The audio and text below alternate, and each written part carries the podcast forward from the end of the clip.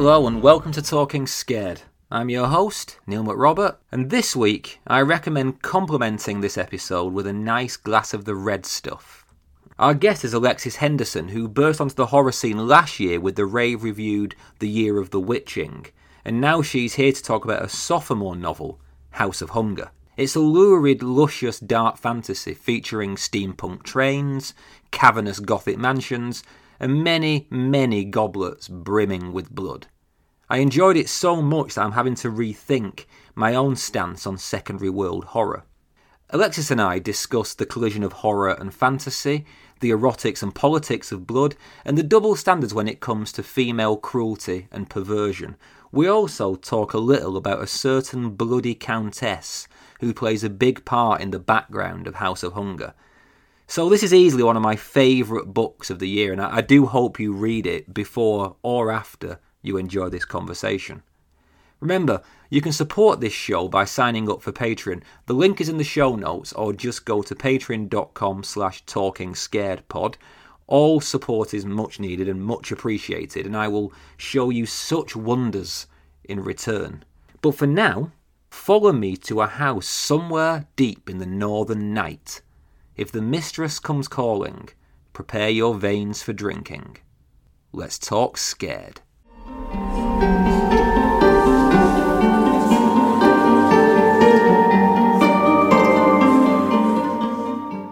Hi, Alexis, and welcome to Talking Scared. Hi, thank you so much for having me. I'm so excited to be talking with you today. I'm glad you're excited. So am I. How are things where you are? Well, I am in Lansing, Michigan, um, in an apartment or a condo, actually, a little condo um, that I haven't fully moved into yet. So everything is kind of empty. I'm sitting in what will one day be my office, but right now it's just me, my computer, a router, and a copy of House of Hunger that I stole from my partner because I have nothing um, on me. so you've moved to Michigan. I sure have. Yeah. This is actually where I was born. So um, I left when I was six, and this is the first time um, I've been living here in like 20 years, I think. Yeah. Oh, so you've completely thrown me out here because I thought you were Savannah and, and Charleston and all that stuff. So I grew up in that area, like in the southern low country, then briefly in the middle of COVID moved to Columbus, Ohio, and then I skipped up to Michigan. I think I've moved almost every year of the pandemic so far. yeah, I've, I've just been constantly on the go. It's been interesting. just to make sure that life doesn't get too easy in the middle of a global pandemic. Exactly. Yeah, because that's a fun thing to do during a pandemic. yeah. Well, the trouble is, when you say that, it makes me a little bit ashamed of myself because You've also written two books in that time, and I'm still yet to finish my first. So that's a whole thing to confront. Not at all. No, I feel like writing during the pandemic was like the biggest challenge of my life. I fully had like a crying on the phone with my agent breakdown over a book that ultimately failed that I tried to write during the pandemic. And it was just like, it was so grueling. And actually, House of Hunger, um, it, I, I, drafted it uh, right after I sold The Year of the Witching. So I got that first draft out of the way before the pandemic started. And then it was like kind of my savior because I had such a hard time writing during like the worst of the pandemic. Like 2020 was just a bad creative year for me. It was rough. So, you, but you had House of Hunger in your arsenal. That that's good. I consider myself a slow writer um, for the most part. Um, I'm trying to remedy that now and pick up the pace a bit. But yeah, in general, it's just kind of like pulling teeth sometimes to get those to hit those daily word counts. You're making me feel better about myself. But anyway, right. Well, you've mentioned the book in question because your new novel is called House of Hunger, and I would describe it as a baroque gothic treat. Could you give us an introduction to your story to start us off on the right foot?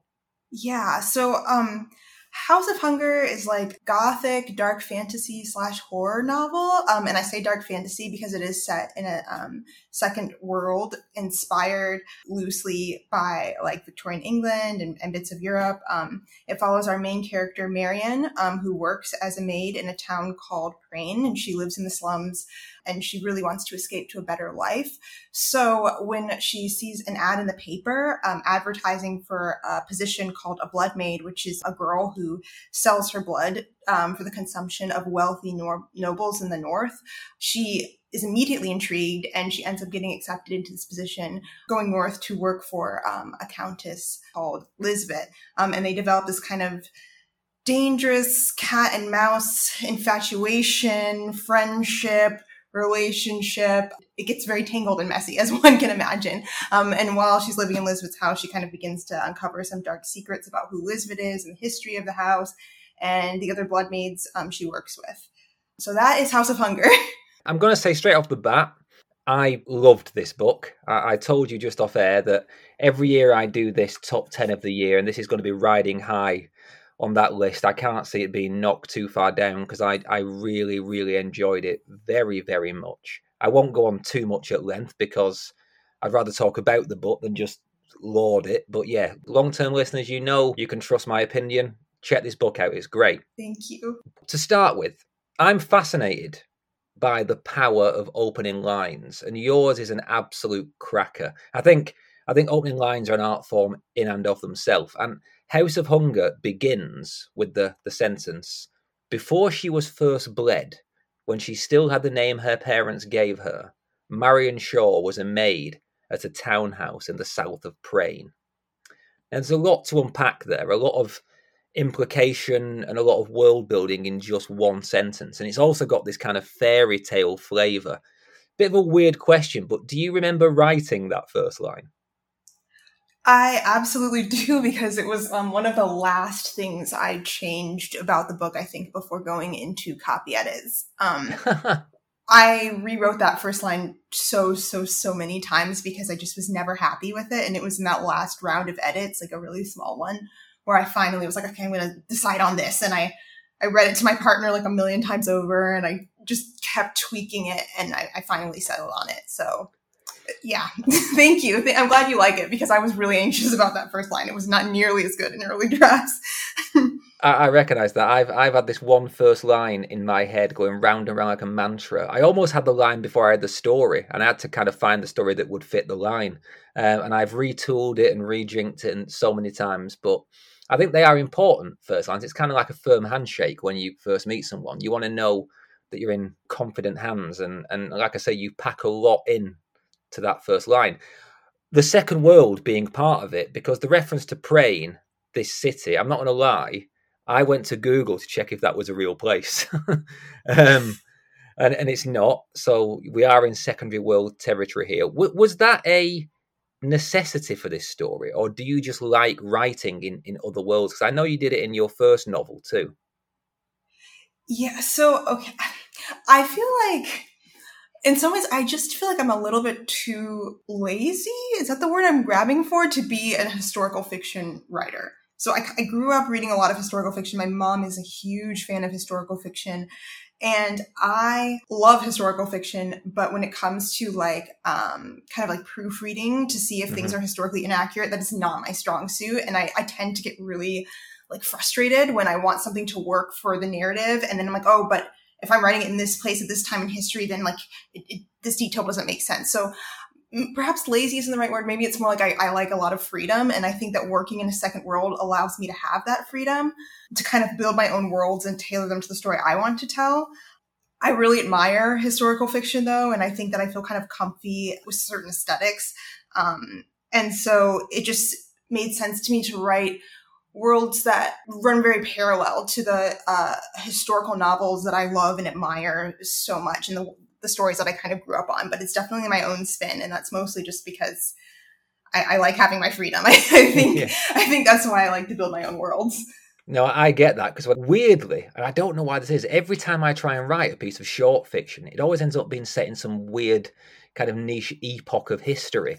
Um, and like I'm trying to write a thing at the minute set on a plague ship in the Black Sea, and like I write a sentence and then spend like an hour re- on Wikipedia researching what a, this ship would have looked like and what the mass would have been called. And it's it's so easy to just put hurdles in front of yourself, isn't it? You know, this becomes like kind of like a staccato writing experience where you don't get anything done.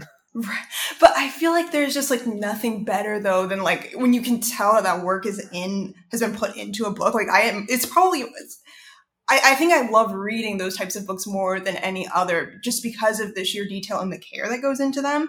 Um, I think that is just so cool. Like, I don't know. I, I think it's amazing when people can do that like level of research and really like plant you in a time. Um, I, I really do feel like I've been taken back, and it's such an immersive experience. it's just that I don't know, my, my research skills are lacking in that area. and every time I sit down, I'm like, maybe this is the time that I'm going to write a historical fiction novel. And then I just start coming up with names of cities that don't exist. And I'm like, I'll, I'll fill that in later. I'll, or I'll find a real city. And then it never happens. And then, you know, by that, the end of that first draft, it's just fantasy again. and, you know, I'm making my peace with that. Right. So I have gone on record on this show before to say that I really get turned off by secondary world horror. And then recently, I've encountered so many examples of books that I've loved with secondary worlds. I'm starting to think maybe I need to reconsider my own opinion on that. Maybe I don't dislike it. Maybe I just read bad examples first. But I do wonder when you're writing in a secondary world, does that force you to smash horror and fantasy together? Does it force a confrontation with fantasy? Oh, this is a great question. I I think so, but it that for me it doesn't quite happen when I'm creating the story independent of like readers and publishing. So in those early drafts, I feel like um this sense of like harmony between those two elements. Mm-hmm but then when it comes to like reader expectation and how I pitch the book to my editor or my agent and get people on board, then I feel a real tension and difficulty sometimes. My editor and agent are incredibly supportive and I have really like my the readers I've encountered, both of them have been so wonderful to me. But I think there is this kind of expectation that you have to work against. Um, where it's like the fantasy readers bring fantasy expectations and the horror readers bring horror expectations. And sometimes it's difficult to appease both parties. Mm-hmm. Yeah, I get that. And I, I mean, I've talked at length on this show about the almost pointlessness of, of genre division when you when you're within the speculative space because they all bleed into one another. But in in your case, it is interesting from a purely marketing angle because yeah, it, this does sit very uneasily it, across those two genres, doesn't it? It's hard to say whether it is more horror or more fantasy, if that even matters. Yeah, and I, I really don't even. I, I don't even know how to answer the question. I when I first sold my first book, The of the Witching, I just pitched it as dark fantasy, but even mm-hmm. that didn't quite fit for me. And then with House of Hunger, I'm kind of even more confused. I think that um, I've leaned more into gothic just because the aesthetics and the book cover are very gothic, and also I think that um, gothic kind of is the closest thing we have to a genre that almost perfectly marries certain fantasy elements and horror. And so that feels comfy to me but it's not it's not perfect because gothic doesn't necessarily indicate a second world. And so i think that it's definitely it's definitely difficult to kind of pinpoint but i think that sometimes readers bring their own expectations to the book and i notice that like for the readers that like the book right if they read horror they're just like yeah it's a horror novel obviously it's totally horror and then for the readers that are like fantasy readers if they like the book they're like it's fantasy so i think that there's something happening maybe where when a reader picks up the book, they kind of, if they're enjoying it, they make it what they like. Mm-hmm. And um, I think that's really, I think that's cool because yeah. it feels like other people are kind of doing what should have been my job for me of like figuring out what the book is and conceptualizing it. And I'm, I'm quite grateful for that. Yeah, I mean, the other thing I'll say is Stephen King in, I can't remember if it's Danse Macabre or in On Writing, but it's in one of them. I think it's Danse Macabre. He came up with an interesting sort of generic division where he said actually that there's the whole thing about pitting horror against fantasy is nonsense because horror is fantasy. Fantasy is the kind of governing term. King kind of said that you have science fiction and you have fantasy, and they are the things that are in opposition, and that horror is just a particularly dark subset of the fantastic. And I, I think that makes sense, but particularly in this case, because yeah, it, well, I, we're getting the weeds. I don't think it matters. Basically, it's a great book and it's got some really macabre stuff going on. So I don't think we can should get too bogged down, perhaps in in any further excavation of which genre it is. Let's talk about setting though, because the, well, the setting for your first book, the the Year of Witching, felt quite inspired by the world you grew up in, Savannah, the most haunted town in America. Um, and I, I, actually, before I move on, let, let, me before I move on to the inspirations behind House of Hunger, I have to ask, what was it like growing up in Savannah? Are you born and raised as a spooky person? I, I think so. I really, I, I think that Savannah is just such a, a haunting and, and beautiful place, and I think that there's a part of my brain that's just been like changed um, by having lived there. Um, growing up there was really interesting because I was always surrounded by like so much beauty that I totally took for granted as a kid. It didn't really occur to me that everyone didn't grow up kind of like walking down cobblestone streets and under like canopies of like moss draped oaks. Like I just thought that that was normal, and um, I think that's why Gothic aesthetics and Southern Gothic influences um, oftentimes crop up in my work because um, it was just kind of like a darkly enchanted upbringing. Um, yeah, I loved growing up there. It was wonderful. Because I I've been to Savannah weirdly years ago, like 10, 10 years, not more than that. God, like fifteen years ago. God, I'm old. Um, and I just I was just blown away by it because it, it does feel haunted. And then when I read the Year of Witching. I know it's not a direct analog, but when you're about the dark woods and all that kind of stuff, it it did feel like the American South had kind of permeated that story. It was a strong influence for sure, and I was still living there at the time that I was writing it. And what's interesting is like I was like, I'm not going to do a Southern Gothic, like I'm not. I'm going to do something different. I, I, you know, I think I was kind of like doing that thing with the grass is greener, where I was like kind of like trying to look, draw inspiration from somewhere else. Um, and then I finished it and I was like, oh, this is just this is just the low country. and I didn't even kind of realize it when I was writing. So it was a it was a funny surprise. Yeah. Yeah. Um, to see the ways that Savannah and um, Bluffton also is another town where, as the town where I went to school, it's just like 40 minutes up the road from Savannah. Um, those stories uh, or those places sort of like reflected in the year of the witching, and I wasn't even aware of it. Um, yeah. Well, and and if you take if you take the Year of Witching as a kind of off kilter Southern Gothic, you know, a Southern Gothic filtered through a, a different Second World lens, then I suppose that you could take the House of Hunger and say that that is European Gothic filtered through a similarly off kilter lens because it does feel very European. Am I am I correct in that? Absolutely. That was very intentional. That, yeah. Um, I wanted it to feel like Victorian, like Prane to feel like Victorian London. Um, and I was kind of thinking of like North and South, um, and, and, and those sorts of, those sorts of vibes.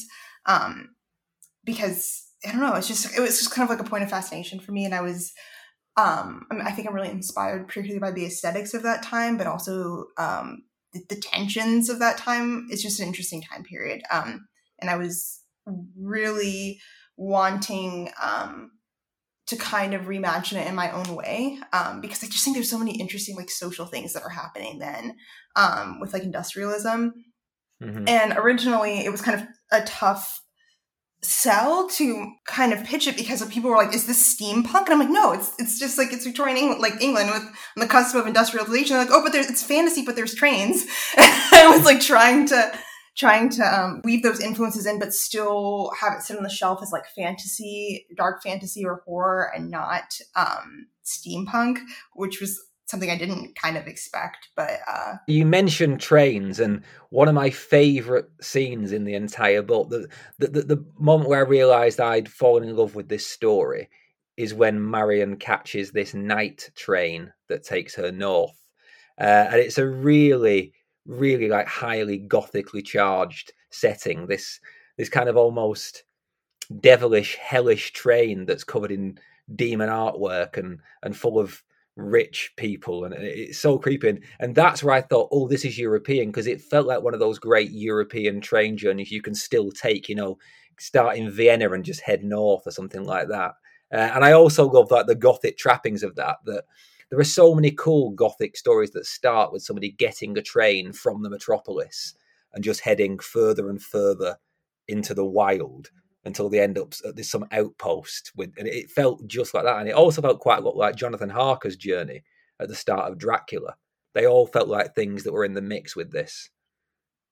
Thank you so so much for i, I that's uh, high praise to me because I, I was really trying to invoke that that feeling. I feel like um, I'm a huge fan of like uh, portal fantasies, and I, I love a kind of like a portal fantasy that begins with like a train going from like one place mm-hmm. to another. There's like tr- too many books and movies to even list. Like so many of them have that like train transition, and I wanted my own take on it because I just think it's so cool. And also like living in the US, our train system is tragic. I, mean, I shouldn't bully Amtrak. It's not Amtrak's fault. Amtrak is great, but I wish we had more by way of like glamorous trains here in the US. Um, and so I think that I kind of romanticized that, and I I was really enjoying um, writing all of those scenes. They might be they might have been my favorite some of my favorite scenes to write in the book or the trains. At one point I was like, maybe I should just make the whole novel take place in the train, like the Orient Express sort of situation, because I was having a bit too much fun. oh, definitely write that book. Return to this world and write that book. Like like yeah, the uh, Orient Express but but gothic. That'd be great. The European thing though makes sense because after all, this book does hinge on a certain figure from European history, and that's Elizabeth Bathory, the bloody Countess. Now, I went into this book feeling really smug, thinking I'd worked out this Easter egg that Lis- Lisbeth, that the well, we'll get to Lisbeth, but that she was based on Elizabeth Bathory, and I thought I had this idea that you'd be so impressed when I when I asked about it, and and you know, cue rapturous applause, and then Sadly, I turned the page and no, it's front and center all along because Elizabeth's name, her surname is Bathory. So I was like, oh, god damn it, I thought I was smart.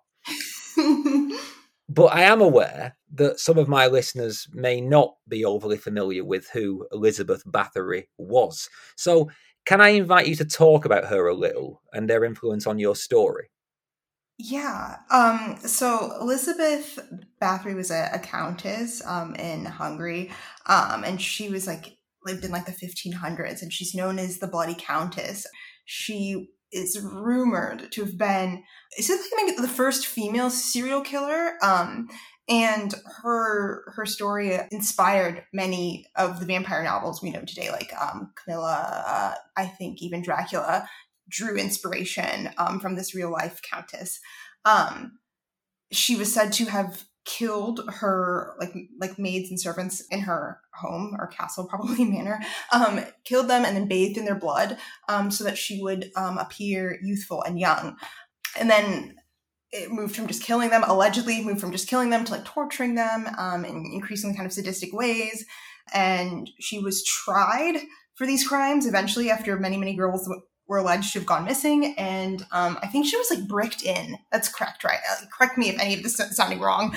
Um, but she was like bricked into her own home or a jail cell, mm-hmm. and she she died there. So they refer to it as confined unto death, which yeah. sounds horrible. It's kind of like the worst kind of home arrest. Yeah, I mean, I, I have only the most kind of Wikipedia level pop culture knowledge of, of Bathory, but I do know that she was thought to be epileptic and at the time, one of the supposed cures for epilepsy was to rub blood onto the lips, blood of, of non epileptic people. And I've always wondered if that was the genesis of the accusations. Interesting. Well, it is, isn't it? Because I think that you can see how that would grow and become this horrible game of of whispers, and all, all of a sudden she's she's killing virgins and drinking their blood. But it's also often been said that she was well basically framed, and that the accusations were just political propaganda. Uh, do you have an opinion? I I do. I I think that that is potentially plausible. I think that you know she wasn't in a position of power, and there are definitely people who had mo- strong motivations to want to take that power from her. So I could certainly see how she could have been framed. But then on the flip side, the other part of me, I, I think I'm I'm also like hesitant, I guess, because I feel like with women in history, when women create cruel, like do acts of violence, women um, commit cruel cruelties. Um, there's this like sanctifying that happens where people are like, oh, she wasn't so bad, or like, there's no way she could have done that, and, and they kind of like excuse it away. Um, mm-hmm. And I think it's almost as if like people don't believe that women are capable of true cruelty. So I'm like, maybe she did do it, and we are just sort of like sanctifying her um, the way that we so often do women. Um, I'm sure there's probably some some explanation like that relates to like sexism and our ideas and beliefs about women being like inherently kind or inherently genteel but um so i don't know i'm so conflicted i don't i don't think i feel like this is one of those things where like if there's an afterlife or i get to know everything it's going to be one of my first questions like after i die like what happened? Because i don't know. It's one of those things where you feel kind of awful because obviously if it's true then people really suffered But at Yeah. the same time, because those people died so long ago, you kind of feel a little bit freed from it, and you, you a little bit you wants it to be real because it's a much cooler story than her just being Right. persecuted. You know? True. That, I mean, that's true. And I feel like it's like we, I think people are naturally drawn to and, and sort of repulsed or shocked Mm. or especially appalled by female villains, particularly female killers, because we just, we just think of that as a thing that men do. And there's something I think that is inherently unsettling to people about women who commit these kind of crimes, but also with that unsettling feeling comes a whole lot of curiosity.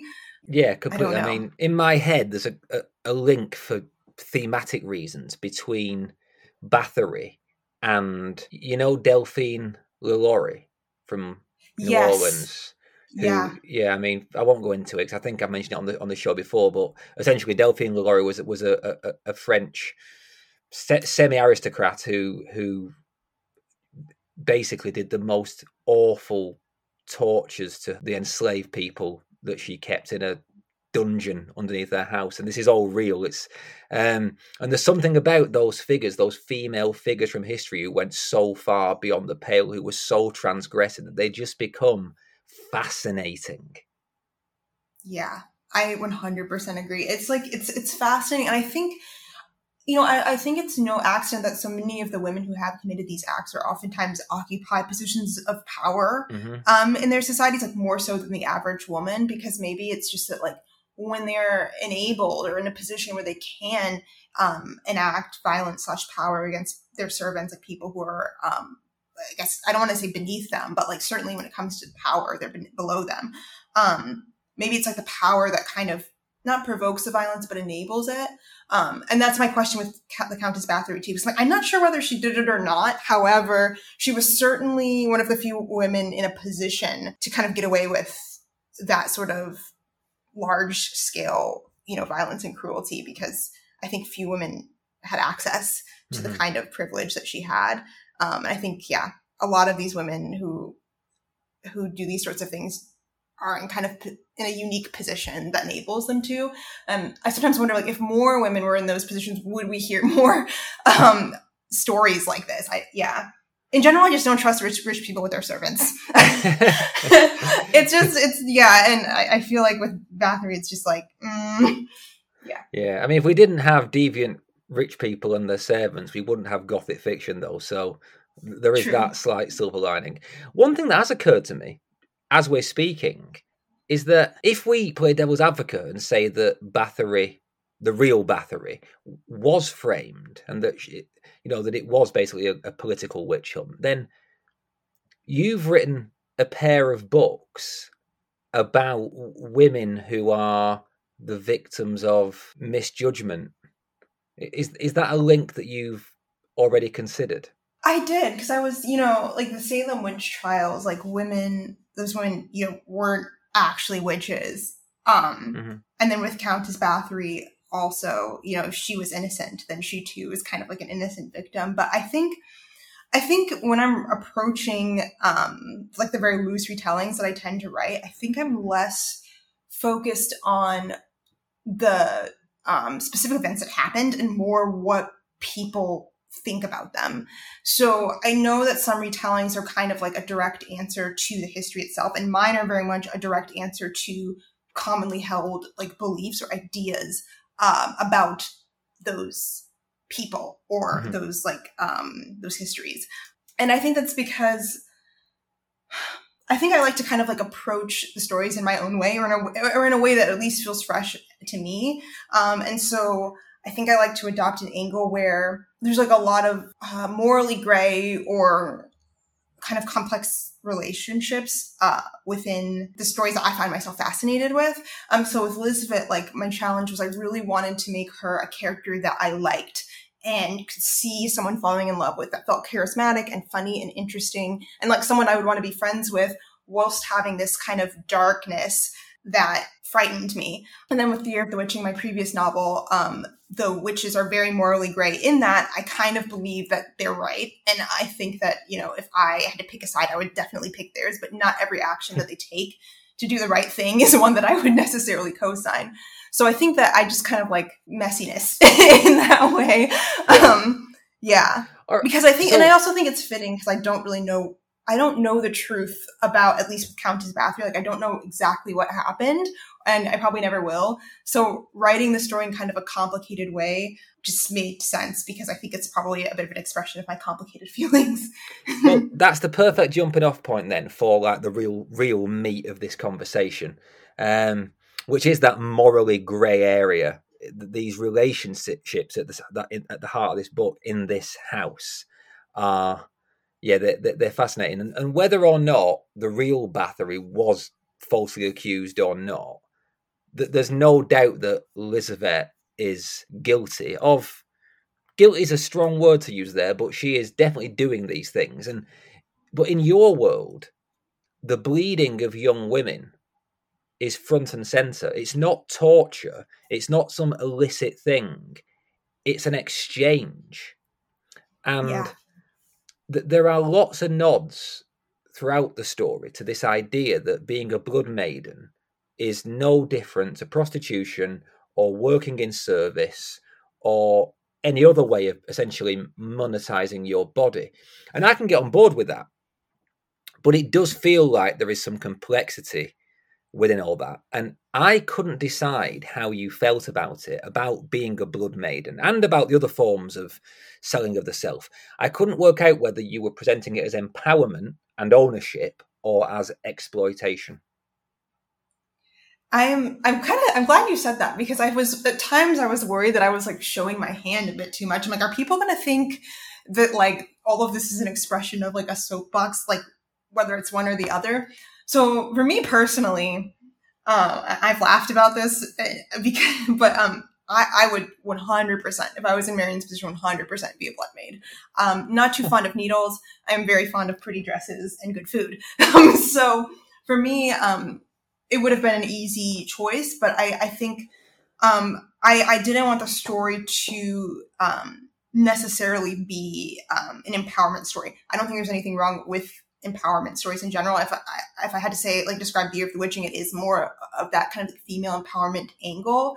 Um, with House of Hunger, I think there's nothing wrong with being a blood maid. I think it's an ambitious and at times, um, like, intel, like just intelligent choice for young women in this world. Marion got the short end of the, the stick, but I respect the decision that she made, and I think I would have made the same one. Um, but I didn't want, you know, the House of Hunger necessarily to be like like taking an obvious stance in in that way, just because I don't think that Marion was necessarily. Well, she is kind of getting on her soapbox, like she's made her decision. Um, but I think that the, her character is still a little bit defensive and, and trying to work through her own feelings regardless of like what she says to her, her friend agnes or how she defends her decision. She Mhm. has some complicated feelings about the decision she's made and some defensiveness. She's not in a position where she's at peace with it. And i wanted that to kind of be expressed first and foremost. Yeah, because there's almost this sense throughout of this undercurrent of tension about losing who you are. mm, And rather than rather than Marion seeming in any way perturbed, to be honest, by the actual realities of being a blood maiden, like she doesn't seem to care beyond a bit of squeamishness. She's not really bothered about the fact that Lisavet is drinking her blood. She seems far more concerned with the idea that all the finery and the good things and the change in status might might mean that she loses herself. And there's lots of lots of riffs on that, lots of scenes looking in mirrors and and saying to people, "Oh, I won't change," and her, her friends back in Prane, and uh, it, yeah, it felt like that class mobility was far more of a concern for her than, than actually just giving her blood over. yeah I, I think that that's exactly it like i think that sometimes what i think about marion is that if she had had a better handle on who she was before she'd come into Elizabeth's service, that a lot of things would have been easier and more clear for her. So I do Mhm. think that like kind of her transition from one like one world to a brand new one is definitely a threat to her identity and kind of her personhood as it would be i think for anyone when you're like thrown into a new world and a new society um it, it is a sort of like who am i now within this new context i think we do use like our context to decide who we are but had marion had like a firmer sense of self i wonder how the story would have been different Um, but as it turns, she's like a young girl who's really struggling to find her purpose. And I think that so much of her previous life in Prane was just devoted to survival that she never really had to confront the question of who am I until mm-hmm. there was like a direct threat to her um, kind of identity. Definitely. And the other aspect of identity in this book is that there is a racial implication that I sort of discerned amongst all of this. And I'm not sure whether I'm seeing things that aren't there. But Irene, another character, is definitely a, blood maid of colour, which is a strange sentence to say. And she's sold into Lisavet's service, whereas all the others seem to enter more autonomously. And you also stress how the blood maids are indentured rather than employed. And it does feel like you're getting at something here. Yeah, there's definitely um with bloodmaids are I wouldn't consider them to be enslaved, but there's definitely um a compromise to their autonomy that just doesn't exist in other um service professions. So I think like as much as Marion says, you know, it's just it's no different than any other job. It's it's it's just you know it's just work. I think that there is some um, level of ownership that the people who employ blood maids have over those in the, their service, and um, it was a complicated and specific thing to write because I didn't want I didn't want it to be um, necessarily like a, a, metaphor for like chattel slavery, like what we've you know unfortunately what America was kind of built on, um, because I think that that is something different and even more horrific entirely. Um, but creating this system that is in some ways sort of exploit, not sort of, it's kind of very exploitative to, to the blood maids was um, definitely like kind of like a delicate um, process because I felt like I needed to examine the kind of power disparity from all angles. And of course, yes, like Marion maybe could have been um, indentured to someone who was incredibly kind and, and, and gentle and would never harm blood maids. But is there any such thing as like an, a kind of ethical indentureship? I, I'm not, I don't think so. Um, and, and then, then it began to, I began to really snowball because I was like, well, is there, is there an ethical, let's just say an ethical work environment in general that has the same disparity of power? One person has so much power and money and the other person has next to nothing. Like, is there an ethical model um, or way of looking at that system or that exchange of labor and money in a way that's ethical. And I, I really couldn't answer the question. Um, I was like, I, I, felt like it was getting like increasingly more like Marxist and like, I don't know, it was very much in my own head um, as I was working through those questions because I do feel like sometimes it's like almost like a spectrum of like, you know, horrific abuse and powerlessness to just like what we consider like a more egalitarian like work environment. Work environment feels so strange when I'm talking about second world fantasy, but that's, that's all I'm coming up with. Um, and blood maids are kind of situated somewhere along that spectrum. Um, and it was interesting to kind of tease that apart. I know what you mean when you say like talking about details like that in a secondary world, but it is a quite a domestic novel. Um, and there's lots of talking about finance and pensions and, and balancing the books and all that kind of thing. And there's one bit where a certain character called Tiago, who is he's kind of a finder. He goes and he's basically a pimp. He recruits these blood maidens, and he says something like, you know, blood makes the world go round, and you know, the, the and, and the like the, the trains run on blood, and it's it's a metaphor, but this this idea, like you say, of capitalism and Marxism, means of production, and all those things that come into that kind of commentary, and it's all about literally blood. Yeah, which in some ways kind of feels more honest because I'm not sure our world isn't is that different from from the world I wrote in the book. Well, that's so kind of like, what I'm getting at. Yeah. Yeah, yeah you know, like people, when it comes down to it, it is blood that is making the world round because it's people's lives, and it's it's rendering the very real use of you know people's blood and muscle and sinew, and just making it slightly more figurative and, and pretty. Exactly. Yeah, exactly. I, I, I, felt like that's that's kind of like what I was trying to aim for when I was writing. It's like, you know, everything when I first approached the book, um, I, I it felt so strange, you know, the world and and the blood and, and people's kind of passe attitudes toward like things that I thought were grotesque and a little horrific. But then the more I wrote about it, I'm like, I'm writing House of Hunger, and then I turn to the news and they're talking about like how Amazon warehouse was like destroyed by a tornado and they weren't allowed to leave during the tornado warning because like they had to work and like the people weren't letting them go. And like the, our world is not so different than the the world that I wrote. And I think that like seeing those two sort of mirrored and having my own complicated feelings about um like capitalism and um c- complicity and all, all of that it made how I mean the world of House of Hunger in some ways feel less horrific to me because I was I was like, well, it's up front and they're blunt about Yeah. where they're sourcing their kind of like labor from. Mhm. And I think in our world, it's a, like a little bit of a game of shadows and mirrors. Like you, we kind of hide these darker truths from ourselves because it's maybe difficult to stomach. Yeah, I, I found horror to be a really great vehicle for my brand of angry politics. It, it, it just, Yeah, yeah, and I love horror for that reason Yeah. because it forces you to confront the, the ugly things. yeah.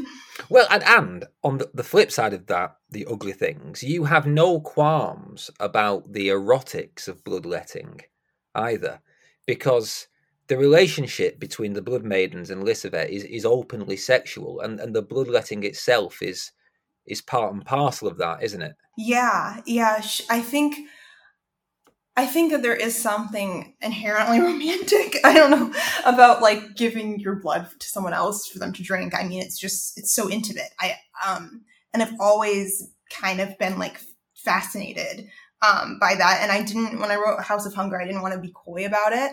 Mhm. Um, so I, I decided pretty early on to take this blunt approach, which is that like everybody knows what's going on. The blood maids know what's going on with Lisavet. and other blood maids, even if they don't discuss it openly or directly. Nobody's in the dark about the kind of intrinsic connection between like blood and um, sensuality. And um, yeah, it was fun to kind of explore it in that way too, because I think that when I wasn't trying to like make those connections like secrets or plot twists, I was able to kind of um analyze them more deeply without thinking like, okay, how is this going to fit into the plot? If like Marion doesn't know that like, you know, Elizabeth and Irene have this thing, is she going to be heartbroken? I didn't have to think about any of that because it was all out in the open. It was just kind of assumed to be the case.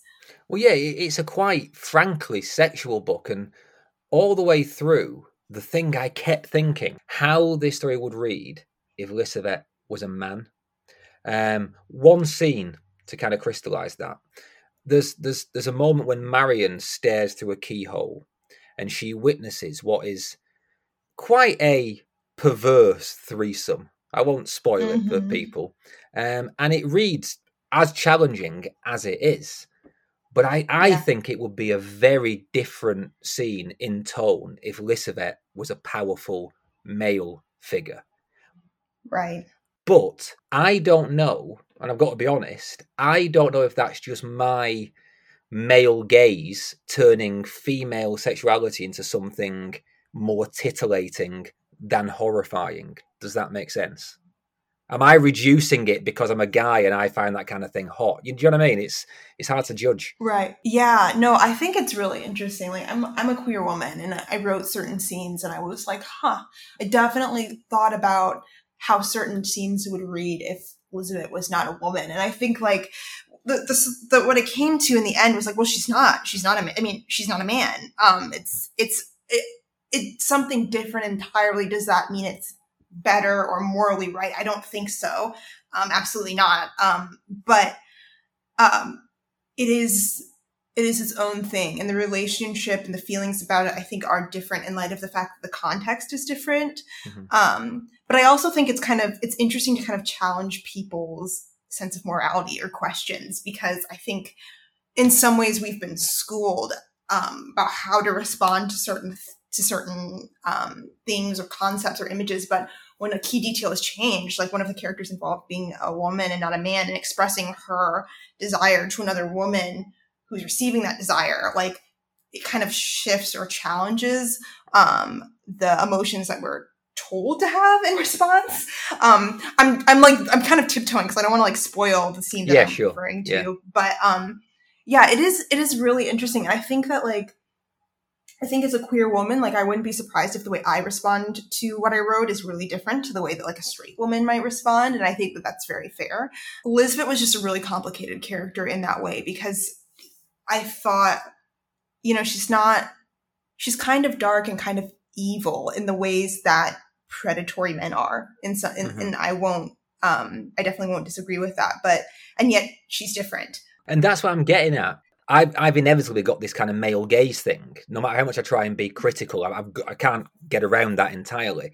And there is something about Lisavet's behaviour that is ab- it's no different. It's no different at all from a Weinstein. It's somebody who is in complete mm. power of a situation, and it it's exploitative. But because she is female, and her victims is too strong a word, but you know what I mean. Because the other party yeah. is female, that is somehow coded differently than if mm-hmm. she was male even though we know the power structure is exactly the same, it's still coded differently. And I find that really interesting.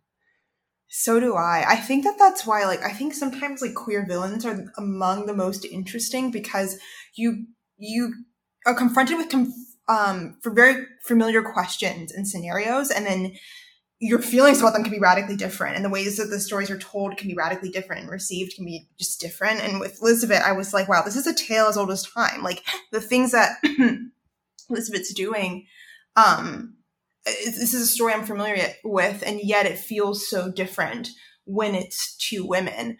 Um and i think the conclusion that i came to or as close to one because i don't think i have a conclusion is that like i think the power imbalance is responsible for so much of um, the darkness and, and the kind of more twisted side of Marion's relationship with Lisavet. And Lisavet is kind of like using that to her um, advantage. And I think that the reason that Lisavet's behavior is so reminiscent to to that of men is because she's occupying a, a similar position of power and using her power in a very similar way. Um, without giving away too much of the book, mm-hmm. um, Lisavet's kind of has a, kind of had a villain in her own life. Um, and their dynamic was, well, not kind of explained fully in great detail in the book. You can kind of see the parallel between how Lisavet interacted with the villain in her own life when she was in a lesser position of power and how she then relates to um, Bloodmaids when she occupies the position of power. So that was really interesting because I think like I, even as a queer woman writing this, am like not separate from the male gaze, and Lisavet also isn't. Um, as a woman operating in this society, and so to see the ways that's sort of expressed both through my own writing and through the characters, it was, it was, it was so complicated. It was, it was, it was something I questioned a lot, and I, will be completely honest. Like I was, I had been, and probably still am, a little bit uh, worried um, about the ways that this book will be read, and I think, yeah, it, it's just like it was complicated and i think that people are going to have complicated feelings um, about it and yet it was a story that i felt like i had to tell so I yeah, well, I mean, complicated feelings are good. I mean, it's it's a horror novel. You don't want people to come away from it with any. It can't all be tied up in a bow, you know. And, and I also think certain revelations late in the book do clarify some of these positions a little. I think I think that helps settle down any discomfort people may have earlier, shall we say yeah, I'm gonna. That's about yeah. as, that's about as spoiler free as I can go. Um, but it is a very it's a very sex positive book, and, and the whole the whole House of Hunger is is one big sort of bacchanal, and and in parts it, it made me think a little of a a more palatable version of de Sade's 120 Days of Sodom. You know, you've got these noble people who are just up to all sorts, and I enjoyed how unquestioned the pansexuality of it all was. And and Marion's own sexuality is never questioned. And I did wonder, as you said, uh, you're, you're a queer woman. Did you sort of take the chance to write a secondary world that was just free of homophobia? Yeah, I did. I was just kind of like, you know what, I can do what I want here, and I, I think that I, I, I was just. I wasn't really too interested in writing a story about a closeted character. Uh-huh. Um, and I think that uh, in large part that's because my own relationship to, with my sexuality has not been. I haven't really had a closeted experience. Um, I'm just kind of like I guess more blunt in the same way that Marion is um, about my my own feelings in that realm. And so when I wrote Marion, it just felt like the most natural thing in the world for her to be this way. And I was like, well, if if this is the way that she expresses herself, then society must allow for it because you know that's how she feels. And so I had to kind of write a world that reflected this kind of frank um, relationship she had with her own desire and sexuality. So that was refreshing and fun for me because I think that the world is so dark and that there are so many um, there's so many ways that people are like marginalized and persecuted within this world. But um, having Marion be free in this one way, it felt refreshing, and I enjoyed writing those parts of the book for sure. Re- refreshing is the word because most versions of this story would start with Marion being either virginal or you know conflicted and it would be a journey towards becoming and it's not it's just kind of as you say it's just right that's established we're not going to question that and it it really frees up the story for more interesting stuff. But in terms of this world you, you just said it's dark and you know in many ways quite a quite a dismal place for a lot of people but you you sketch the, the wider world of this novel quite sparingly. We have scenes in Prane, we have this awesome train ride, and then after that, it's a very interior novel within the the house, and I think that kind of reflects the inward looking culture of the house itself. But I would like to know more about the wider world. So there are all these references to other great houses, like you know the House of Fog, the House of Doves, many, many more. Did you just pick evocative words, or have you built your own extensive lore? So it's kind of a mix of both. Like there's some there was actually scenes that took place at the House of Fog that um got cut for very good reason. Um and there's a couple of other houses where it's like I know what they look like, I know what the interiors look like like and I have kind of fully like um fully drawn, fully illustrated ideas of like what mm-hmm. those places are. And there's other places that have kind of like the way I see it is kind of like fallen into ruin, like so many of the great houses have, to where they're kind of a shadow of themselves anyway. And um, I don't have fully illustrated ideas of what those houses might have looked like in their heyday. Um, but I, I, think that with House of Hunger, it felt a little bit like, I mean, it is on an island. It's actually set in an island, but mm-hmm. symbolically, it kind of felt like an island where when you're there, everything else falls away. And that was my experience while writing it too. Um, and yeah, yeah, there is like a whole other world beyond it. But I think that what I kind of almost refer to as like the Lisbeth effect, she makes the world feel small or like mm-hmm. um, like almost like it's contained just to her. Like once you, once you're in her orbit, you're only kind of seeing her, and the world sort of shrinks. Um, and I think that's in part why the world is so focused on House of Hunger, and there's just like very little about what's beyond that had Marion spent more time in Prane or maybe perhaps gone to like a different house, I wonder. I, I, really do think that she would have explored the world more and we would know more. But um, I think that Lisbeth, Lisbeth is incredibly isolated because of her own like illnesses. Um, and I think that she isolates everyone else along with her, including me, while I was writing it. I mean, you mentioned you wrote it quite a while back now, but has your imagination left this world now? Or do you still return to it to think of other stories you could tell there? I I do return to it from time to time and I've like considered I don't I'm like treading gently once again because I don't want to like promise anything. I um but I've I've definitely considered writing like novellas or short stories just about different houses. Um Okay, you, right, you've got my vote. You've got my vote. Yeah. Thank you. I would I'm I would be I, I would be open to that if the right story comes along.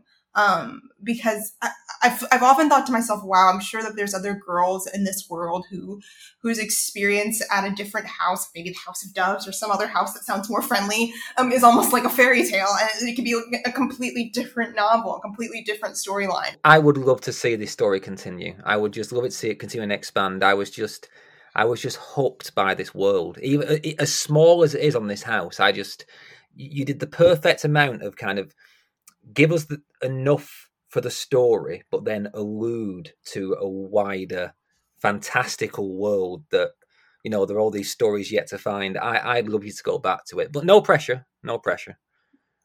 I will I will definitely consider it. And you know, if if I do end up doing it and come with like an idea, you'll be the first to know. Excellent. I will I will DM you on Twitter and be like, I did it. I came up with something. Excellent. Well, I mean, I hope uh, to answer the la- ask the last question about the book, having just said please write more.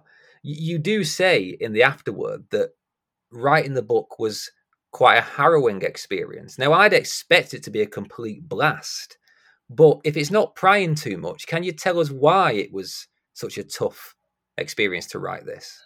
Well, so originally I was supposed to write the sequel to The Year of the Witching. Um, and that did not happen. It was like the book I, I, I mentioned, I, I, wrote a book during the pandemic that didn't work. I just wasn't happy with it, wasn't working. I fought so hard for that book. It just did not turn out. Um, it was that book. It was the sequel of The Year of the Witching. So I was in like full burnout and, and in the aftermath of writing that failed novel when I had to come up with something else. And what I came up with was um, rewriting the draft of House of Hunger that I had written like almost like two years ago, I think at the time. Um, so House of Hunger was like kind of like the book that pulled me out of like my emotionally devastated, burnt out mire. Um, and I think it was difficult for for that reason. Um, I felt like I was kind of like trying to meet the expectations of people that I felt like I had disappointed by not delivering the book that I was originally supposed to. And perhaps I'm putting too much pressure on myself there. I'm not even sure how many people were like that devastated or disappointed, but I felt like a failure at the time. Um, and so I felt like there was a lot hinging on this book, and I felt like it, it's already difficult to write a second book. But when you're writing a second book and also trying to like compensate for the fact that the book that you were supposed to write you failed to, it's like double the pressure. And I really felt like I had to do something that was like the absolute best of my capabilities and nothing less, or else it just was gonna fail. Um, and so a lot of it was a head game, and I was like, um, just a psychological struggle, mm-hmm. um, trying to sort through all of my emotions and not bring them with me onto the page. And I think somewhere in the middle of that rewrite, I began to actually have fun. I was like, wait, I'm like enjoying writing again. Like this world is like, I'm kind of falling in love with it. I'm falling in love with Lisbeth and, and I'm falling in love with the house and I want to live here. And it became like, instead of becoming this like crushing responsibility, it became kind of like a very dark, very spooky sort of sanctuary for me. Um, yeah, so that was the story of, of writing it. I mean, are you working on something now? Have you got another book in the pipeline? I do, and they're not announced yet, so I can't say much. Hmm. But I'm actually working on two two books right now. One of which um, is they're both actually kind of gothic, um, and uh, I can say I think I don't know if this book will actually turn out because I haven't actually showed it to anybody. Um, but it it's gonna if if it does turn out and does work out, it'll probably be my first book that's at least somewhat set in our world. So that's interesting and new for me, and I'm kind of excited um, to tackle that. It'll have all the same like darkness and and and magic present House of Hunger and the Year of the Witching, but I really wanted to write something that had a more contemporary setting just to see if I could. So that's been exciting, but I feel like the, the, the, trouble is I'm, I'm having to like rethink dialogue a little bit because I'm like, people don't talk like this in the 21st century. Like, to freshen up a bit, but yeah. I always finish by asking if you can recommend a book for my listeners and tell us why. Yeah, so um, I want to recommend A Dowry of Blood by S.T. Gibson. Um, it's like a retelling of uh, Dracula's Bride. It is such a beautiful read. Her like her prose is beautiful. Saint has a real gift. It's being uh it was actually originally self-published, but it's um being re-released. I think it comes out on October 4th uh, with Orbit Books. Um the cover is gorgeous. Um and the story it's just it swept me away and I've been really interested in reading um shorter books lately. I think there's just something amazing about someone who could like deliver a full immersive story in like just very few words. Mm-hmm. And a dowry of blood does that and more. I mean, it. I could not put it down. Um, I absolutely devoured it, and I think that like anybody who likes gothic horror, or if you're interested in House of Hunger, like that is a book for you. A dowry of blood. I can't recommend it enough. I've always been fascinated by by Dracula's Bride. They don't get enough mileage in, in in the original novel because it's one of the key scenes and then it just ends and I just wish we knew more. You should definitely check it out. It is it's just so imaginative and inventive. Um yeah. it's a great it's a great read. I think you'd really like it. Cool. Um and last question. Alexis, what truly scares you? I was so excited for this for this question because I have severe arachnophobia. Like really bad. Like like panic attack. Like if I see a picture of a spider that pops up in a video and I wasn't ready for it, I will drop my phone and start crying. Like I am horrified, like so terrified um, of spiders to the point where I'm actually like thinking about seeking therapy for it. I'm actually um, my partner is a psychologist, and she's like, maybe maybe you should consider seeing someone to talk about this. I have no idea why I'm so scared of spiders. I have a couple of theories involving wolf spiders that I've like stumbled across, and ugh, I don't know. Um, Right. But I have severe arachnophobia. Well, I, I think you wouldn't believe it, but I think in 111 episodes, you're the first person to say arachnophobia. Really? Yeah, isn't that crazy? Yeah.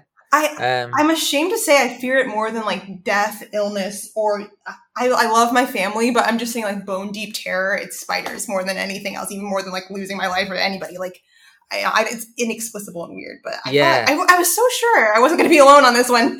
no, it's just I'm a mix. I, I'm I've kind of I mean I wasn't I wasn't paralyzed in that way, but I've got over my fear of arachnophobia. I can deal with spiders now, which is good because my wife cannot. Um, but I still don't like them. But I've realised that I, I I was posting photos of this gigantic thing that's living in my kind of garden shed, and I realised that it was a bit unfair to just put that on Twitter. So I, I had to learn how to do the thing where you you know where you have to click it to see the picture. Because I Oh, thought I don't want to just I yeah. don't, don't want to just like launch onto someone's home screen. um, I so appreciate that. I so appreciate that. Yeah, yeah, because I, I, I do not like them either. Um, so well, well, that is that is a perfectly valid terror to finish on. I uh, I cannot Thank you. argue at all. Right, House of Hunger. You know, everyone knows when when my voice gets earnest like this that I really really love the book, and I really really love this book. It's out today. If you download this on the day it comes out, twenty seventh of September, I think UK listeners have to wait a week more. But I just heartily recommend everyone read this book 'cause it manages to be both an absolute page turner, it's quite sexy as well, and it's also got substance, as you can tell by our conversation. Properly loved it. Thank you for writing it, Alexis, and thank you for talking scared. Thank you so much for having me. It was actually like an absolute joy to talk to you, I really enjoyed this.